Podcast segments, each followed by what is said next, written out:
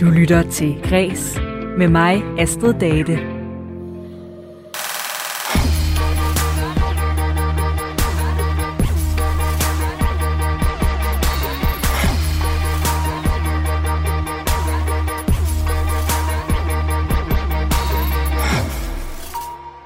Hvis det ikke lige lykkes at blive gravid i første omgang, eller i anden omgang, eller nogen som helst omgang af den naturlige vej, så kan det at få børn udvikle sig til et langt og hårdt forløb i fertilitetsbehandling.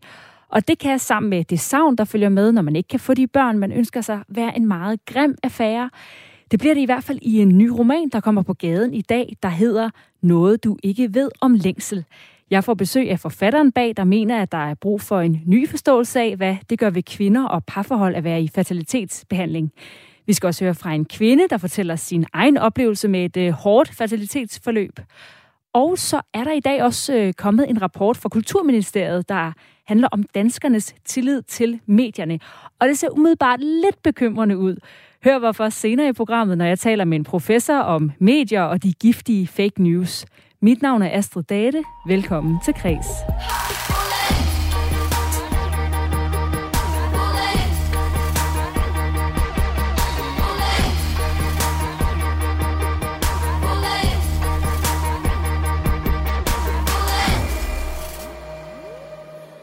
Den her lyd, det er en, som der er mange, der gerne vil høre. Lyden af en lille baby, især når ens frugtbarhed pludselig står i vejen for at få de børn, man drømmer om. I dag ser jeg nærmere på temaet fertilitetsbehandling, som er noget, som rigtig mange danskere får brug for for at få børn. Cirka hver tiende barn er lavet med behandlingshjælp, viser tal fra Dansk Fertilitetsselskab. Men øh, det er stadig noget, som vi har svært ved at tale om på den rigtige måde. Det mener forfatter Karen Strandbygård, som i dag udgiver sin roman Noget du ikke ved om længsel, hvor man følger et par i fertilitetsbehandling og den ret hårde proces, de går igennem sammen. Velkommen til dig, Karen Strandbygård, og tillykke med bogen. Tak skal du have. Hvorfor hedder den øh, Noget du ikke ved om længsel? Ja, hvorfor hedder den det? Altså, det hedder den, fordi jeg synes, det er en øh, fin, åben titel, faktisk.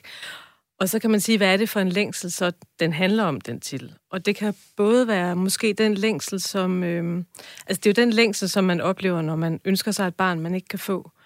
Men hvem er det, der ikke ved noget om den? Det kan jo både være dem, der står udenfor og har svært ved at forstå, øh, hvor hårdt det er, og hvor voldsom den længsel er, når du er i sådan et forløb. Men i virkeligheden så er det måske også... Øh, det kan også være dem, der er på vej ind i et forløb, som, øh, eller dem, der er i et forløb, som ligesom jeg ikke vidste, hvor voldsom den længsel var, øh, inden jeg gik i gang. Altså fordi min egen historie er den, at øh, mig og min mand var i fertilitetsbehandling for 13-14 år siden første gang, øh, og så igen fire år efter. Og jeg kom ret fortumlet ud af det forløb, inden vi fik vores datter. Og øh, noget af det, jeg tænkte over, både undervejs og bagefter, det var, at, øh, altså, at den der længsel den havde, det var kommet bag på mig, hvor voldsom den ligesom var. Altså, den, jeg synes tit, når vi... Og jeg havde lyst til at skrive om, hvor voldsom den var.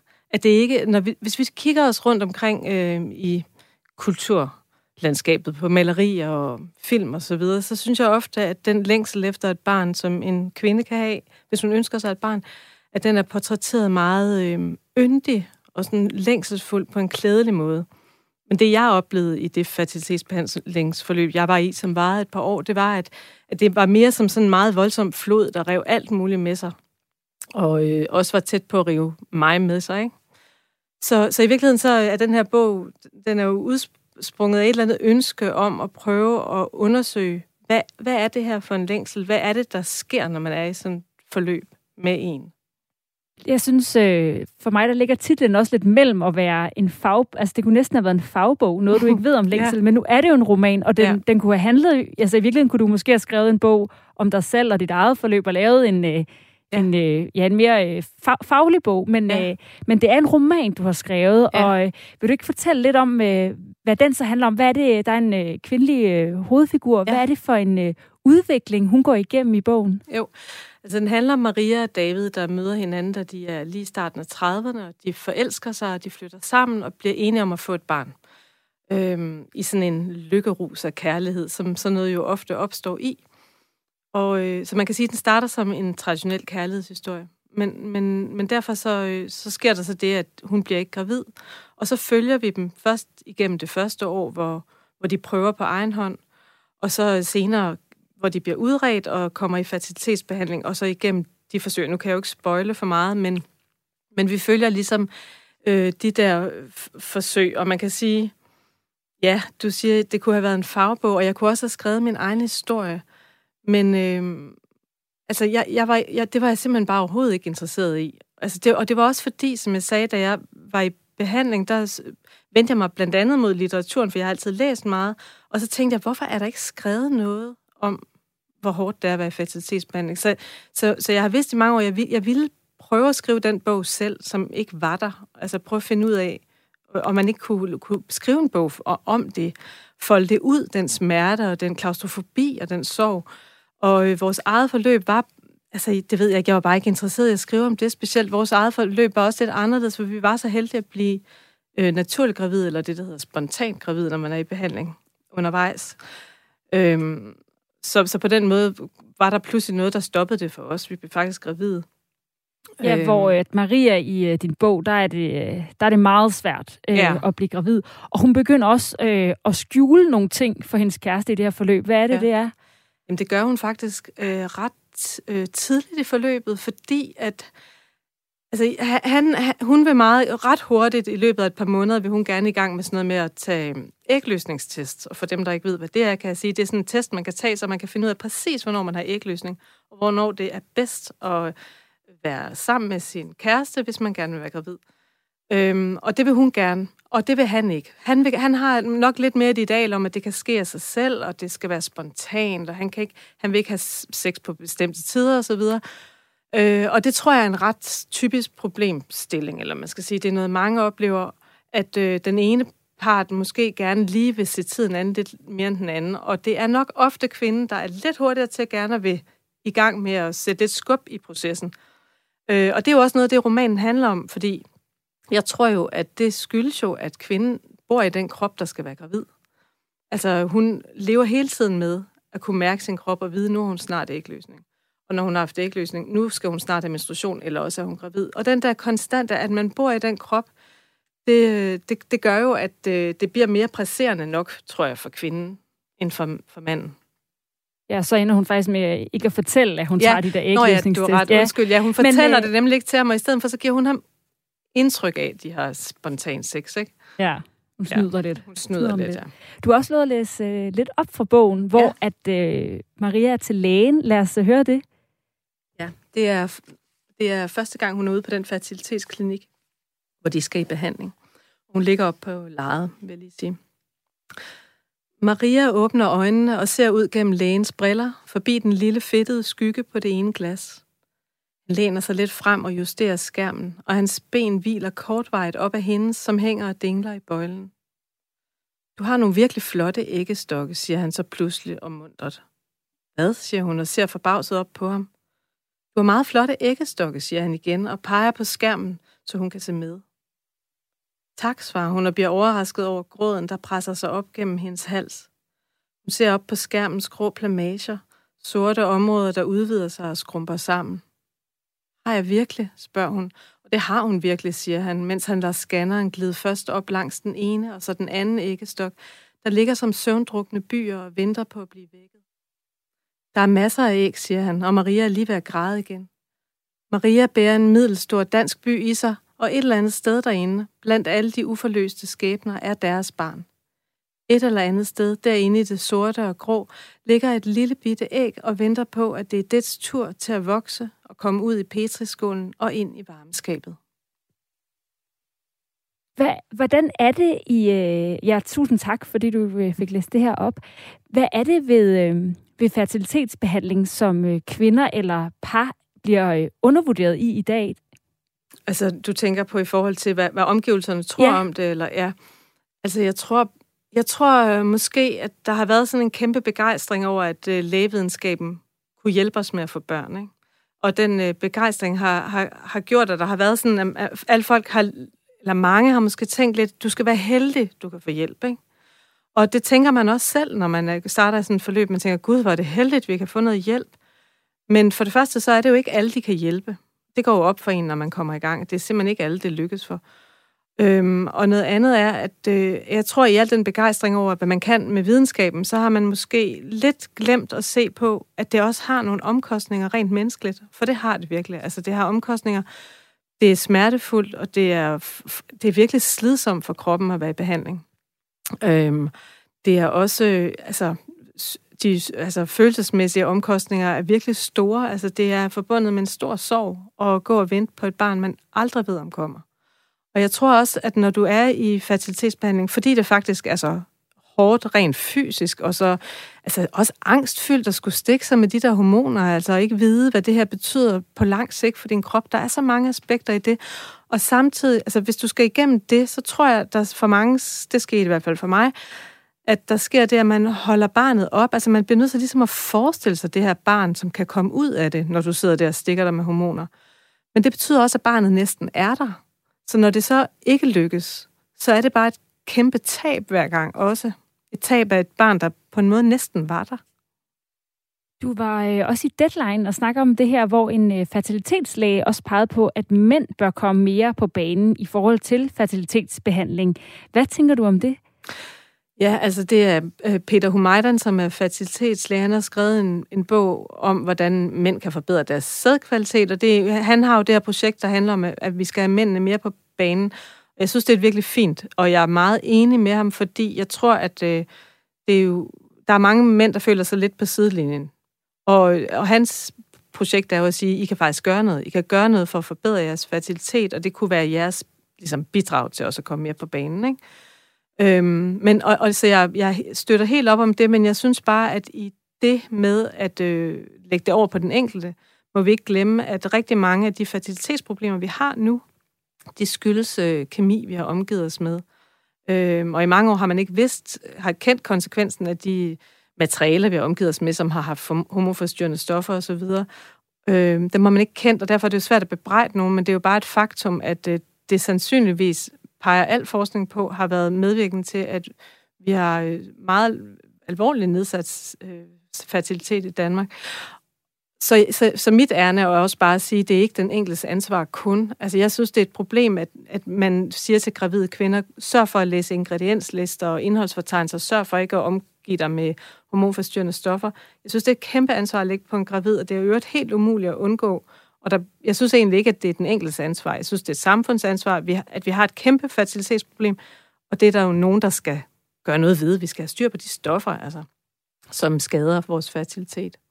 Jeg, jeg synes faktisk også, det, jeg, jeg kan blive he, altså, helt vred, når jeg tænker på, at der lige nu går gravide kvinder rundt med foster i maven, som allerede på nuværende tidspunkt har fået påvirket deres fertilitet negativt på grund af stoffer i vores omgivelser, ikke? altså hormonforstyrrende stoffer. Ja.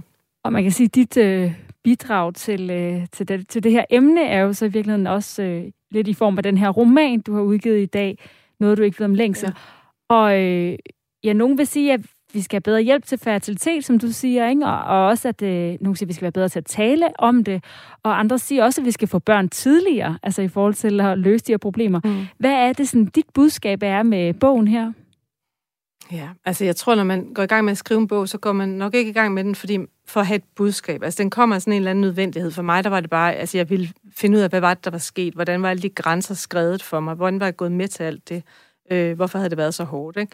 Så det var, det var derfor, jeg skrev den. Men nu, nu ligger den her, så er det klart, så håber jeg jo, at den kan bidrage med et eller andet. Og jeg håber blandt andet, at den kan... Det, det litteratur kan jo, er jo, at det kan invitere folk ind i, i den krop og det hoved, som går igennem i det her tilfælde en fertilitetsbehandling. Så jeg håber, det kan give en forståelse af, hvor hårdt det kan være. Tusind tak for det, Karen Strandbygård, forfatter til romanen Noget, du ikke ved om længsel. Tak. Som han altså er på øh, gaden i dag. Senere i programmet, der skal vi høre fra en kvinde, der fortæller om øh, sin personlige beretning om øh, et hårdt fertilitetsforløb.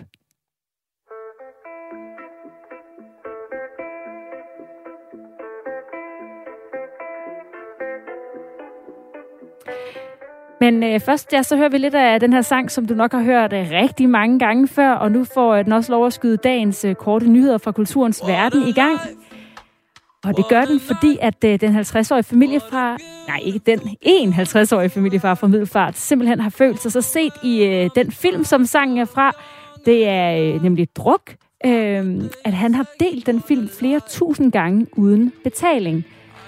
Det skriver webmediet Kulturmonitor. Man fik fire måneders fængsel, tre af dem betinget for øh, ud over druk. Så har han også gjort øh, tusindvis af film, tv-serier, musik, tegneserier og lydbøger tilgængelige på ulovlige piratsider. I alt stod manden bag den illegale distribuering af 27.000 filer til i alt 28.000 brugere på to ulovlige websites. But it makes me terrified to be on the other side. How long before I go insane? What a life, what a night, what a beauty.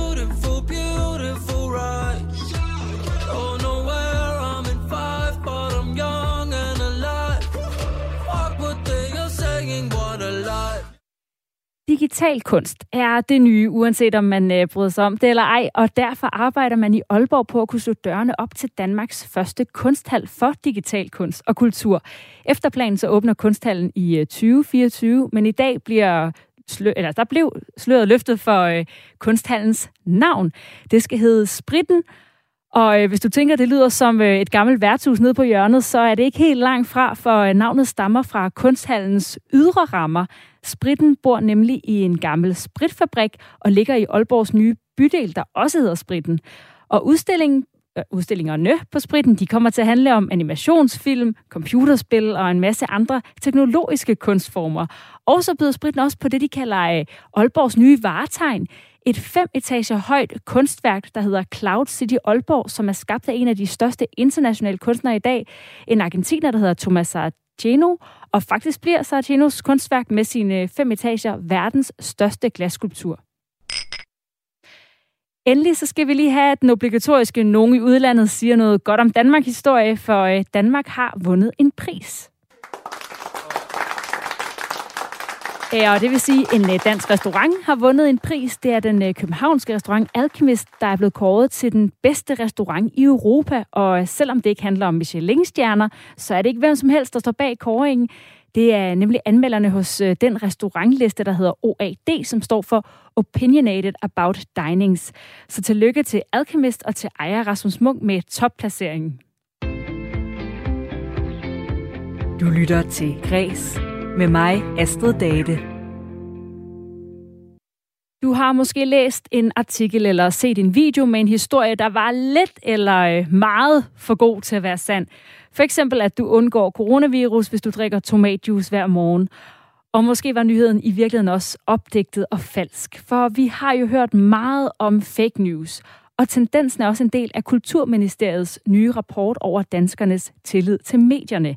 Den viser blandt andet, at knap halvdelen af os, 47 procent, er bekymret for, om fake news afholder os fra at vide, hvad der i virkeligheden foregår. Og til at kigge lidt nærmere på øh, rapportens konklusioner, der har jeg professor i kommunikation ved Aalborg, Aalborg Universitet, David Butz Pedersen. Han har lovet at hjælpe mig. Velkommen til, David. Tak skal du have. Du har ligesom mig bladret lidt i rapporten. Er der noget øh, særligt, der springer dig i øjnene? Altså, jeg synes, det er påfaldende, at øh, 60 procent af danskerne svarer, at, øh, at de oplever det på den måde, at, at der bliver placeret falske nyheder i visse medier med fuldt overlæg. Det synes jeg er et påfaldende højt tal, og noget, der vidner om, at medierne har et, et troværdighedsproblem i Danmark. Ja, for ifølge rapporten, der tror øh, 60 procent, som siger danskerne, at øh, der er nyhedsmedier i Danmark, der bevidst går efter at la- lave fake news. Og af de 18-44-årige, der er det øh, hele 69 procent, der tror, at, øh, eller der mener, at man med vilje laver fake news. Og de siger ikke noget i rapporten om, hvad definition af nyhedsmedier i Danmark, hvad det helt præcis dækker over, men som du siger, uanset, så er det jo et ret højt tal. Øhm, og de her tal er så blevet indsamlet af data, der blev afsluttet i 2019, altså før corona. Så hvis vi skal forlænge de her tal lidt, hvilken retning tror du så, det er gået i siden? Altså, jeg tror først og fremmest, du har ret i, i, i det, jeg hører som, som din antagelse, at der kan være nogle af respondenterne, der har svaret, at øh, det, de opfatter som nyhedsmedier, er måske ikke i snæver forstand det, vi normalt øh, omtaler nyhedsmedier, altså Danmarks Radio, TV2 og de store dagblade, og selvfølgelig jer som, som i øvrigt som redaktionelle medier, men at, men at mange især yngre mennesker opfatter nyhedsmedier øh, som omfattende, også sociale medier, øh, nyhedssites, websider og andre ting. Og der er billedet naturligvis mere broget øh, end, end, øh, end når det drejer sig om de mere klassiske, traditionelle, øh, veletablerede medier, som, øh, som vi i øvrigt jo øh, ofte fremhæver som eksempler på netop troværdig øh, nyhedsformidling.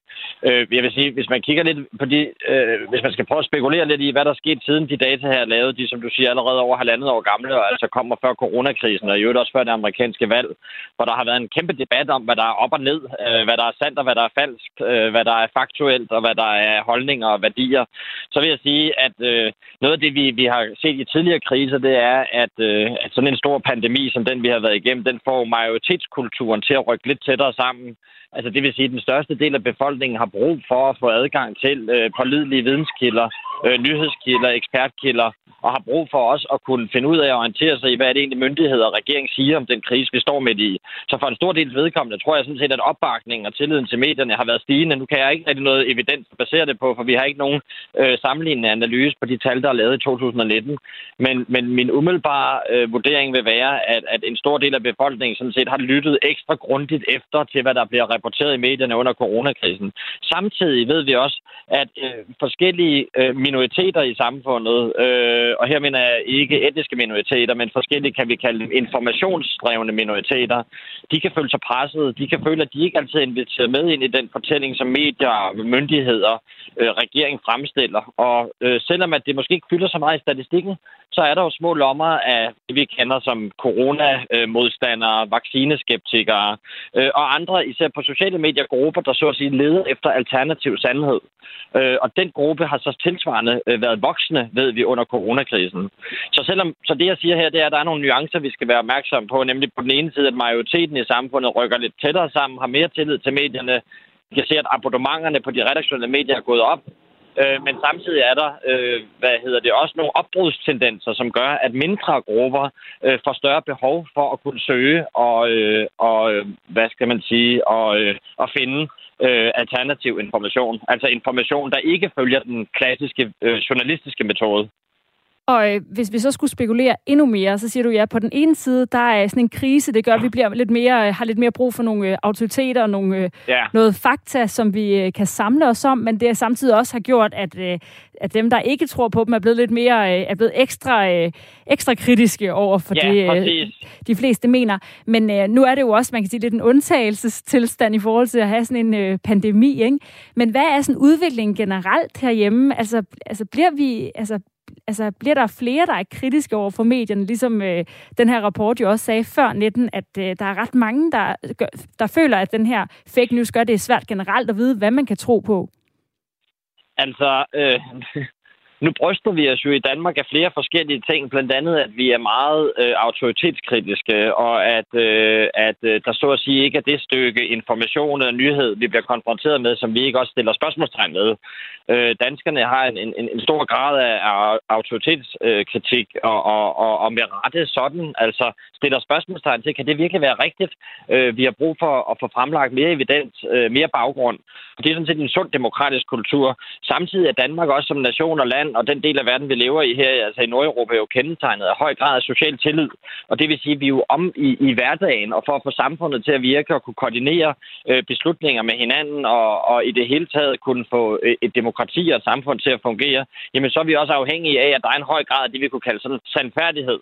Altså at medierne i overvejende grad viderebringer sande historier, at øh, myndighederne i overvejende grad selvfølgelig øh, viderebringer øh, det, som er den seneste viden øh, på området, og at vores politikere i øvrigt også, og embedsapparat jo, øh, hvad hedder det, øh, forpligter sig til sådan en form for, for sandhedsgyldighed. Øh, Så der er jo en høj grad af, af tillid i vores samfund. Tingene fungerer rigtig godt til daglig, øh, og, øh, og det betyder også, at vores øh, sårbarhed over for falske nyheder er ikke så stor, øh, som den er i andre lande, med højere grad af polarisering, med højere grad af fragmentering.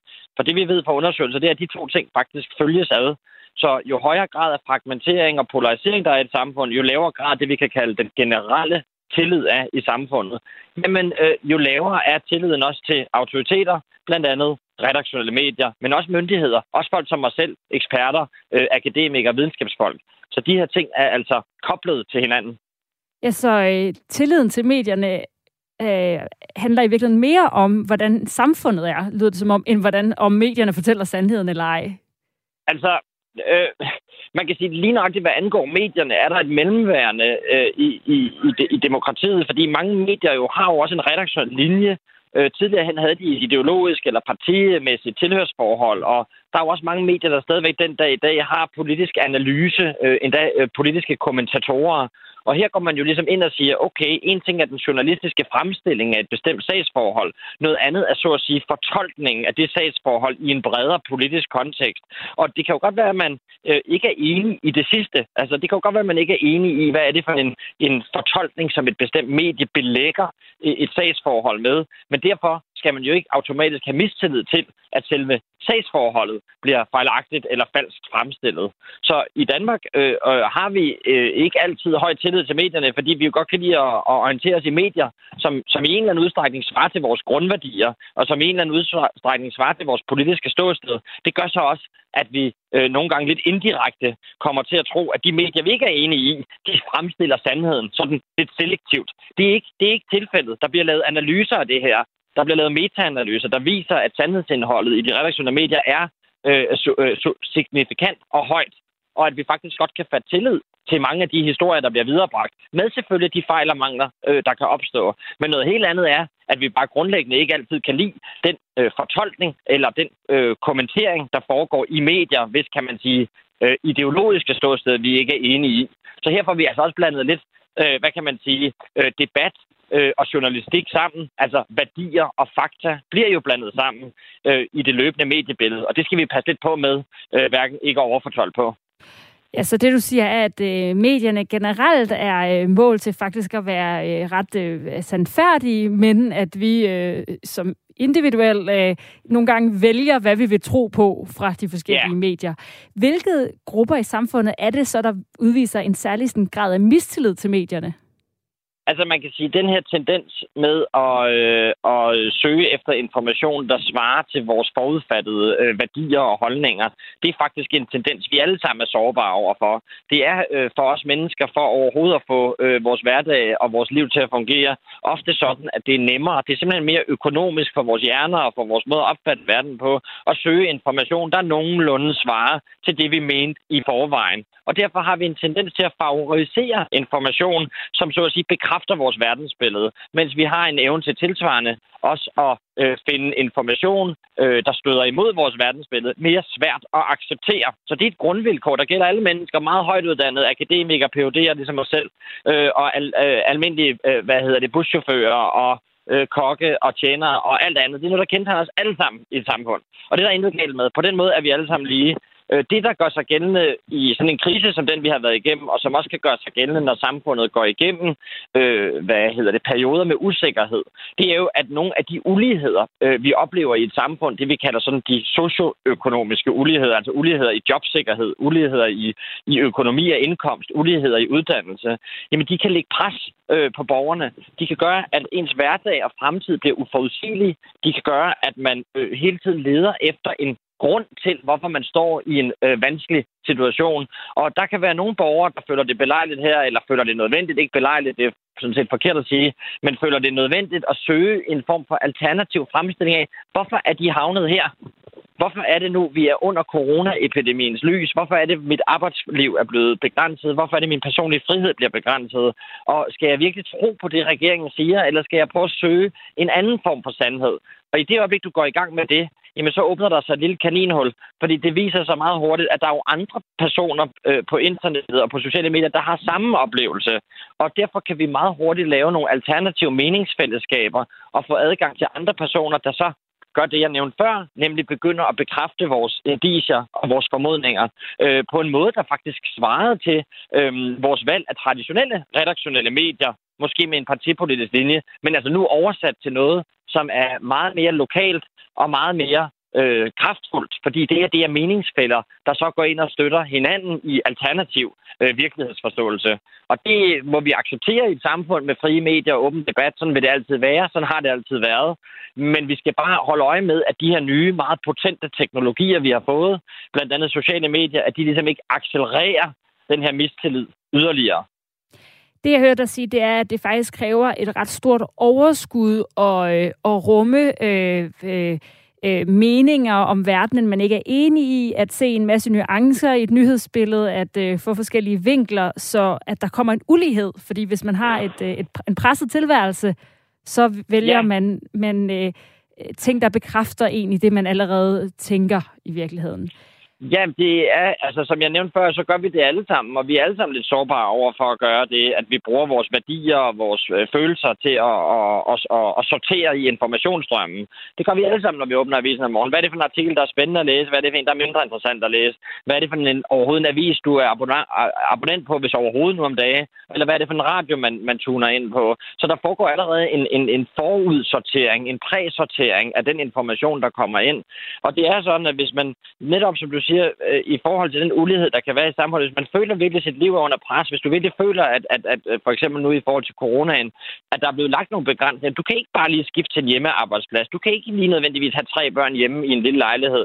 Jamen så i stedet for at, at, at kigge på det her som værende dit eget problem, så kigger man på det som værende nogle andres problem. Og ofte vil det være nogle andre, der har konstrueret det her problem for dig. Sådan er vi mennesker desværre også indrettet, at vi leder os efter øh, at tilskrive andre mennesker skyld og tilskrive andre mennesker ansvar. Og derfor vil du ofte også se, at mange af de her såkaldt falske nyheder, altså nyheder om, at, øh, at, øh, at øh, corona, coronakrisen er skabt af, af, af hvad hedder det, medicinalindustrien, eller at, øh, at regeringen er i ledtog med en eller anden global øh, junta af, af, af ledere, der vil, føre, der vil føre befolkningen bag lyset. Det handler jo tit om at udskamme. Det handler tit om at finde en alternativ forklaring på, hvordan er, hvordan er mit liv nu endt med at blive så presset.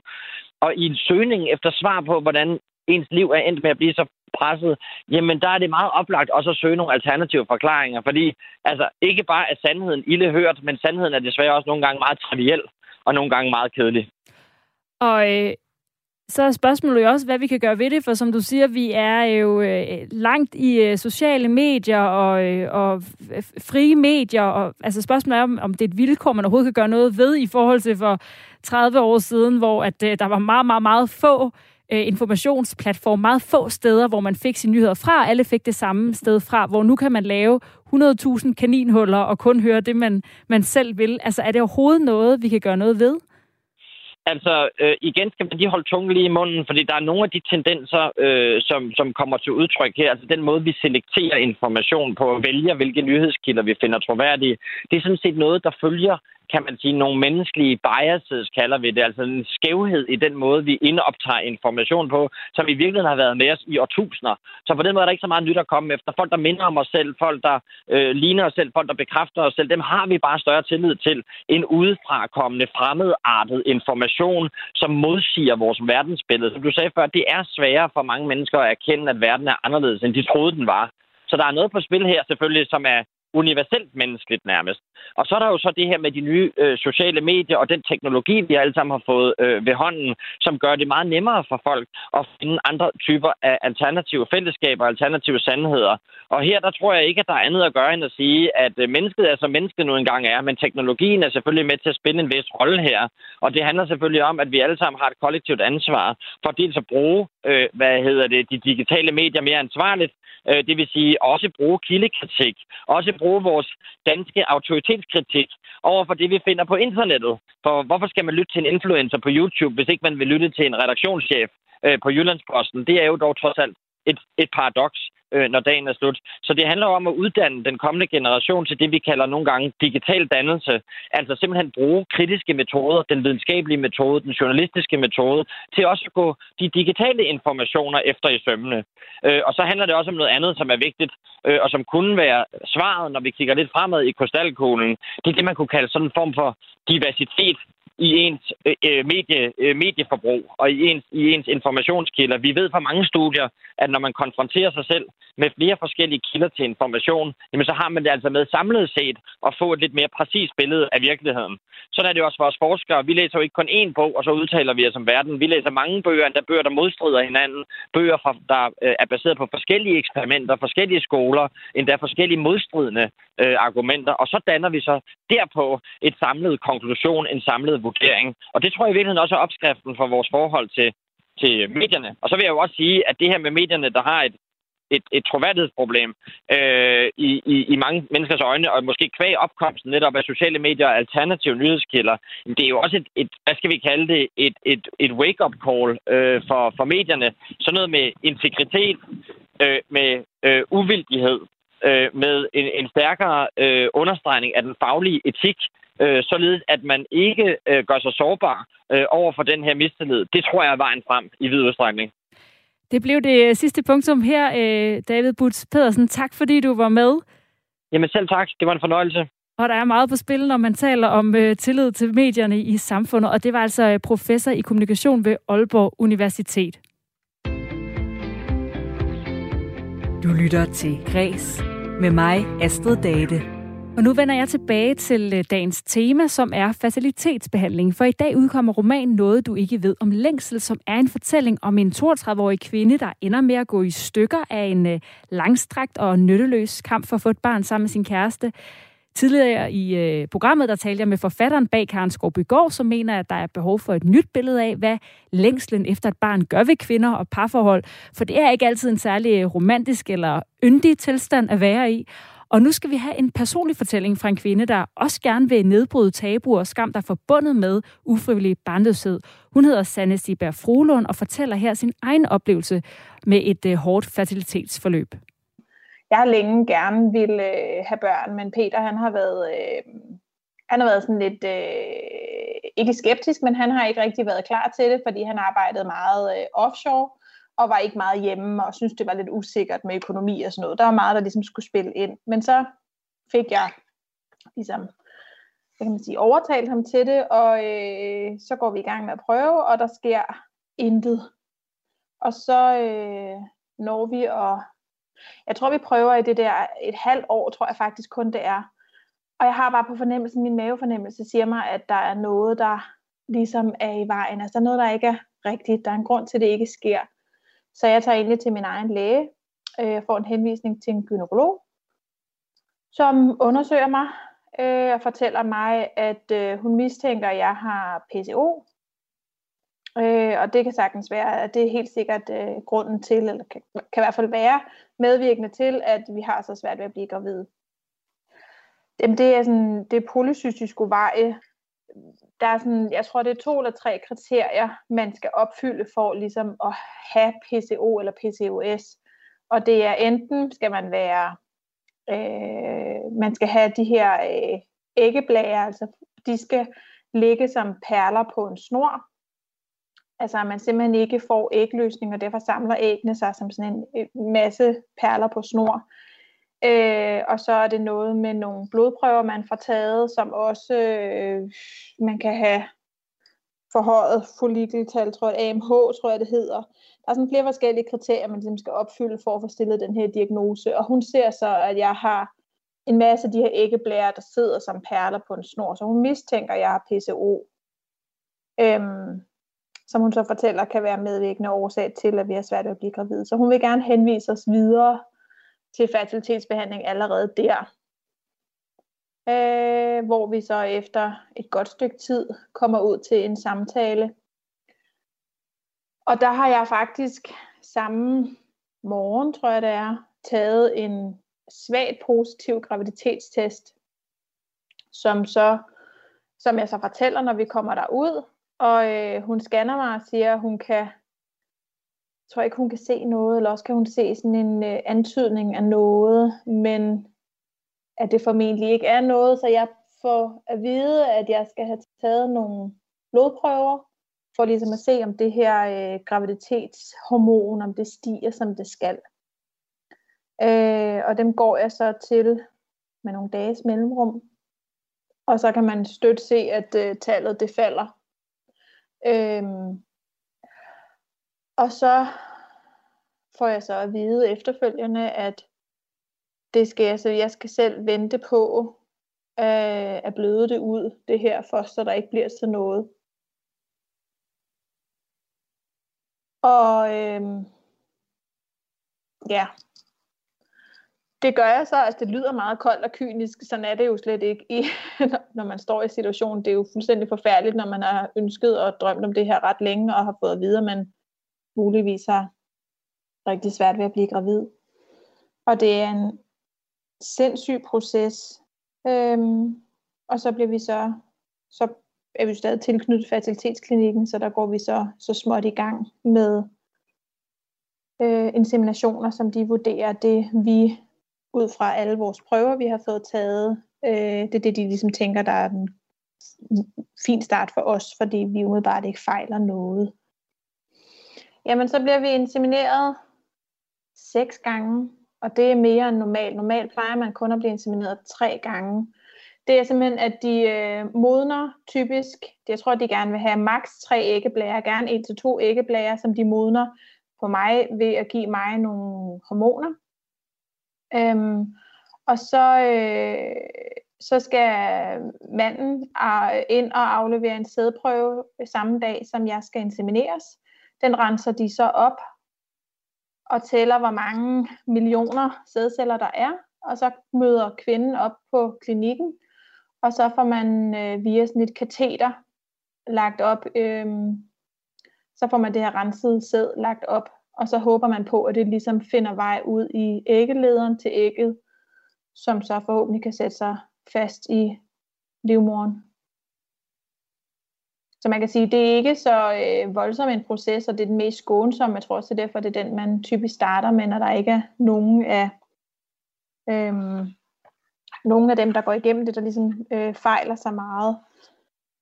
Men det lykkedes så ikke for os, kan man sige, til trods for, at vi forsøgte seks gange.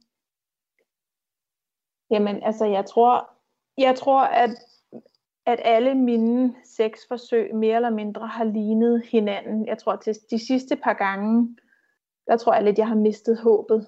Øh, eller i hvert fald troen, ikke håbet, men mere troen på, at det ville lykkes med det her insemination, for nu har vi forsøgt så mange gange. Men den ventetid, altså fra man får fra man bliver insemineret, jeg kan ikke huske præcis, hvor mange dage der går, men jeg mener det omkring de her 10-12 dage,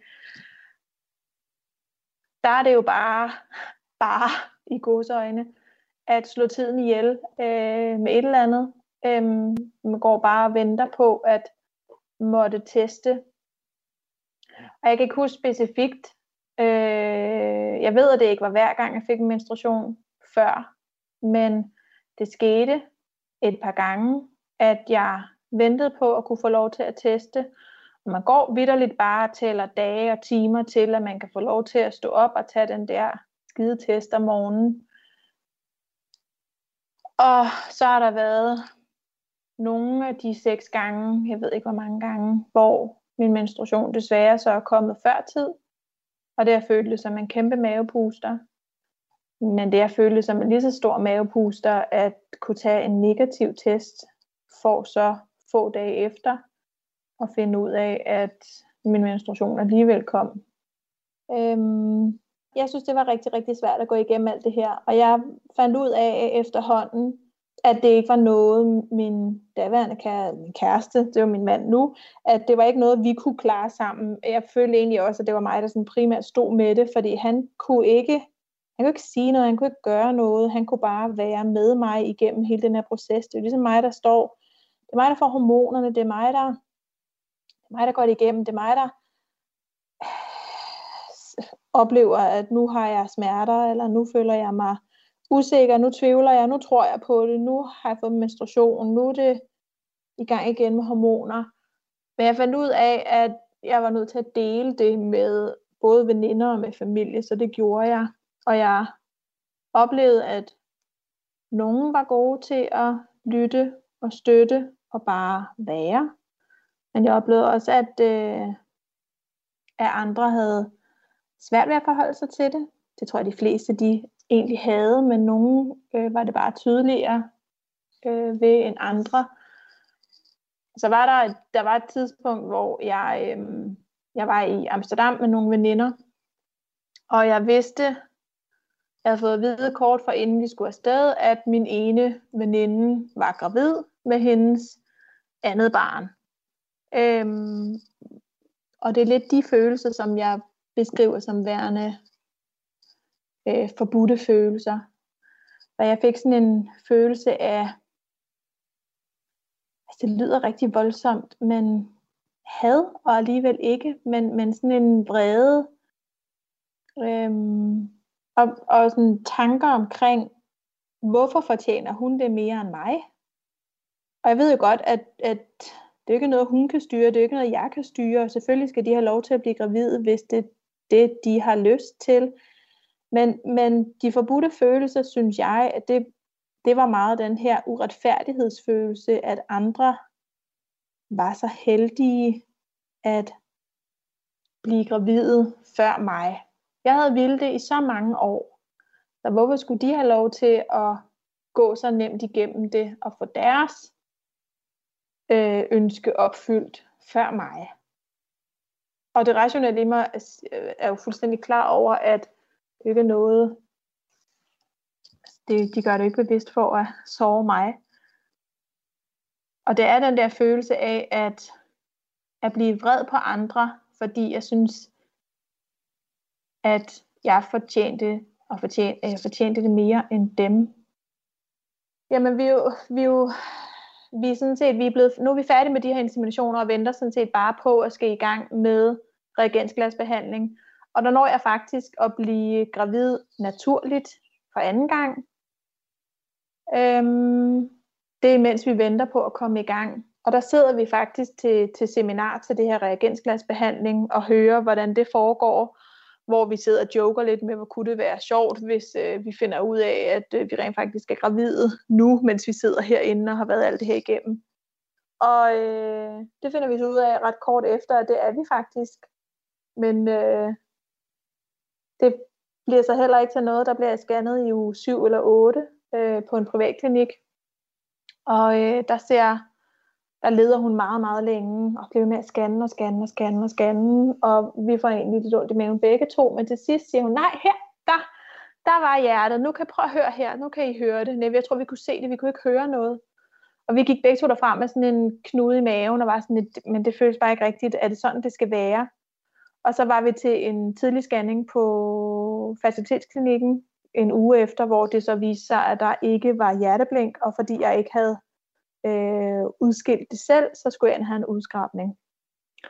Derfra beslutter jeg mig så for, at jeg er ikke klar til at starte reagensglasbehandling med det samme, for det kan jeg simpelthen ikke overskue. Jeg synes, det har været for turbulent, og jeg har egentlig bare brug for, det er sommer på det tidspunkt, kan jeg huske, og jeg har egentlig bare brug for at drikke en gin og tonic på terrassen, og ikke skulle tage hensyn til alting, og være så, øh, så emsig Øh, så der slapper jeg egentlig lidt mere af, og så går der ikke lang tid, og så bliver vi simpelthen naturligt gravide for tredje gang, som så ender med at være øh, en blivende graviditet, og der får vi så i februar, fem uger før tid, øh, vores dejlige solvej.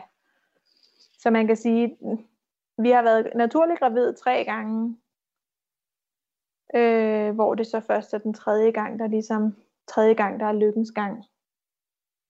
Det var min kollega Lene Grønborg, der havde talt med Sanne Stiberg Frohlund.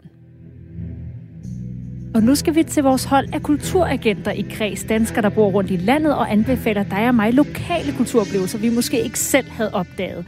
Og det er også min kollega Lene Grønborg, der har talt med denne uges kulturagent fra Nordjylland. Velkommen til dig, Andreas Matthew, vores kulturagent i det nordjyske. Og du har været inde og se Marco-effekten. Hvorfor var det lige præcis den film, du valgte at tage ind og se? Jamen, øh, jeg havde lyst til, og nu er det så lang tid siden, man kunne komme i biografen. Og så tænkte jeg, jamen, så må det være oplagt, at jeg går ind og ser noget dansk. Også for at få noget dansk film, og hvad der er sket her under corona, og øh, mulighed for at komme ind og se. Så derfor så valgte jeg at komme ind og se øh, Marco-effekten. Og så bare lige til de lyttere, som ikke har set filmen. Vil du ikke bare lige prøve at beskrive, hvad handler den her film om? Det er jo en, øh, en dansk krimi, og i forhold til, hvor man øh, møder nogle, man kan sige, en politiafdeling, afdeling Q, hvor at, øh, vi har ham med Karl Mørk, som står i spidsen for, for hele teamet der, som, øh, som skal undersøge nogle forskellige ting. Og det er jo en, helt, det er jo en serie på fem, øh, hvor det her så er det femte øh, Marco-effekten. Øh, der er skrevet af Jussi Adler Olsen. Så det er sådan en hel serie, der kommer. Så det her er den femte af dem. Jeg har desværre ikke set de andre, så jeg har kun set den her og læst om de andre. Og hvad er så din umiddelbare oplevelse af filmen? Jamen, jeg, jeg synes jo, det var en, en spændende film. Altså, jeg havde en kammerat med, som, øh, som havde set de andre, og så derfor så snakkede vi sådan lidt om, øh, man kan sige, sammenligningsgrundlaget for, øh, hvad var forskellen på den her, øh, og, og så de tidligere.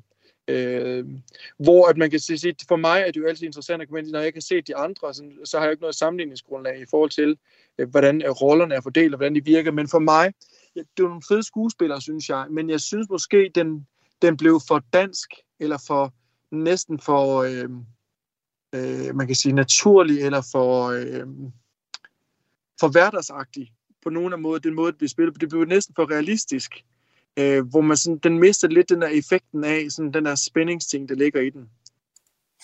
Og jeg synes, at nu skal vi bare lige prøve at høre et lille klip fra filmen, så lytterne også kan få en fornemmelse af, hvad er ja. det for et univers. Det kommer her. Kom med. Altså, der er ikke nogen andre, som har set så meget lort og menneskelig fordærv som dig.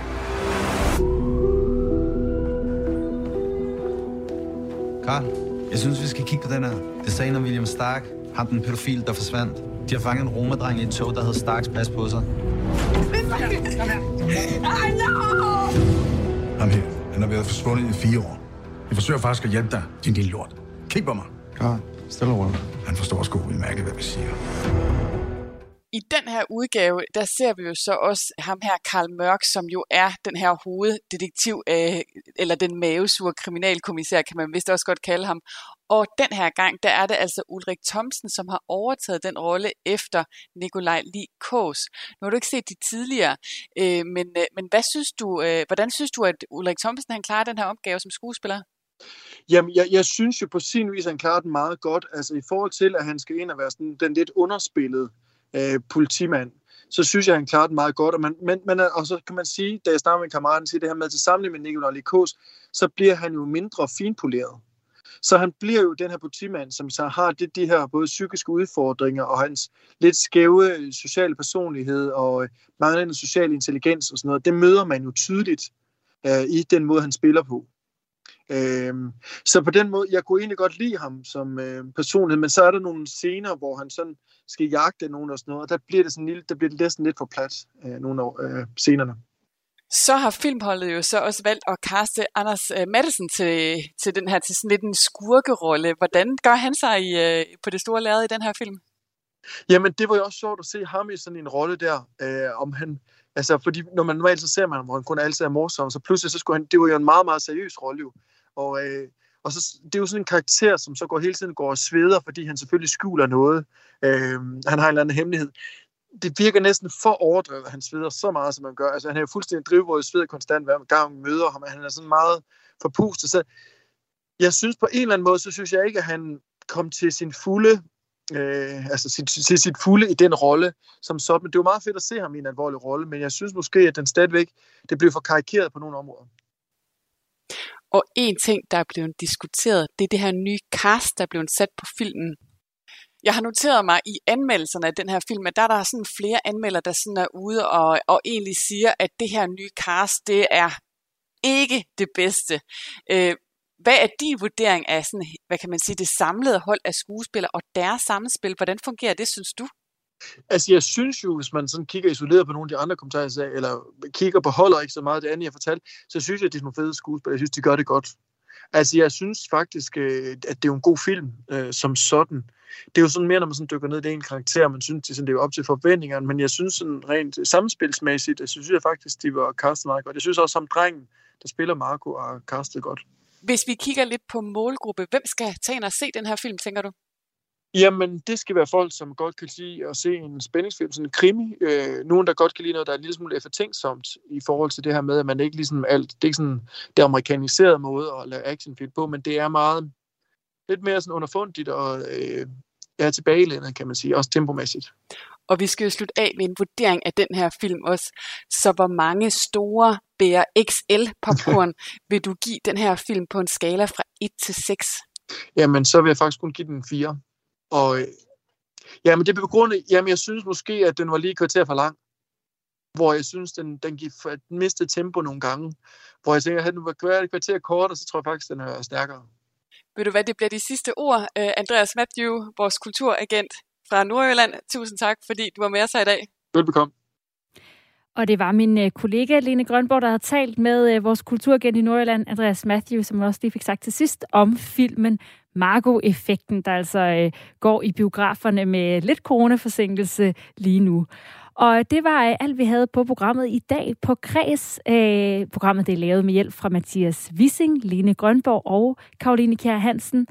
Jeg hedder Astrid Date, og øh, vi lyttes ved i morgen eller på podcasten, hvor du kan finde øh, alle udsendelser af Kreds, blandt andet en øh, særudsendelse om Kina fra i går. Vi lyttes ved i morgen.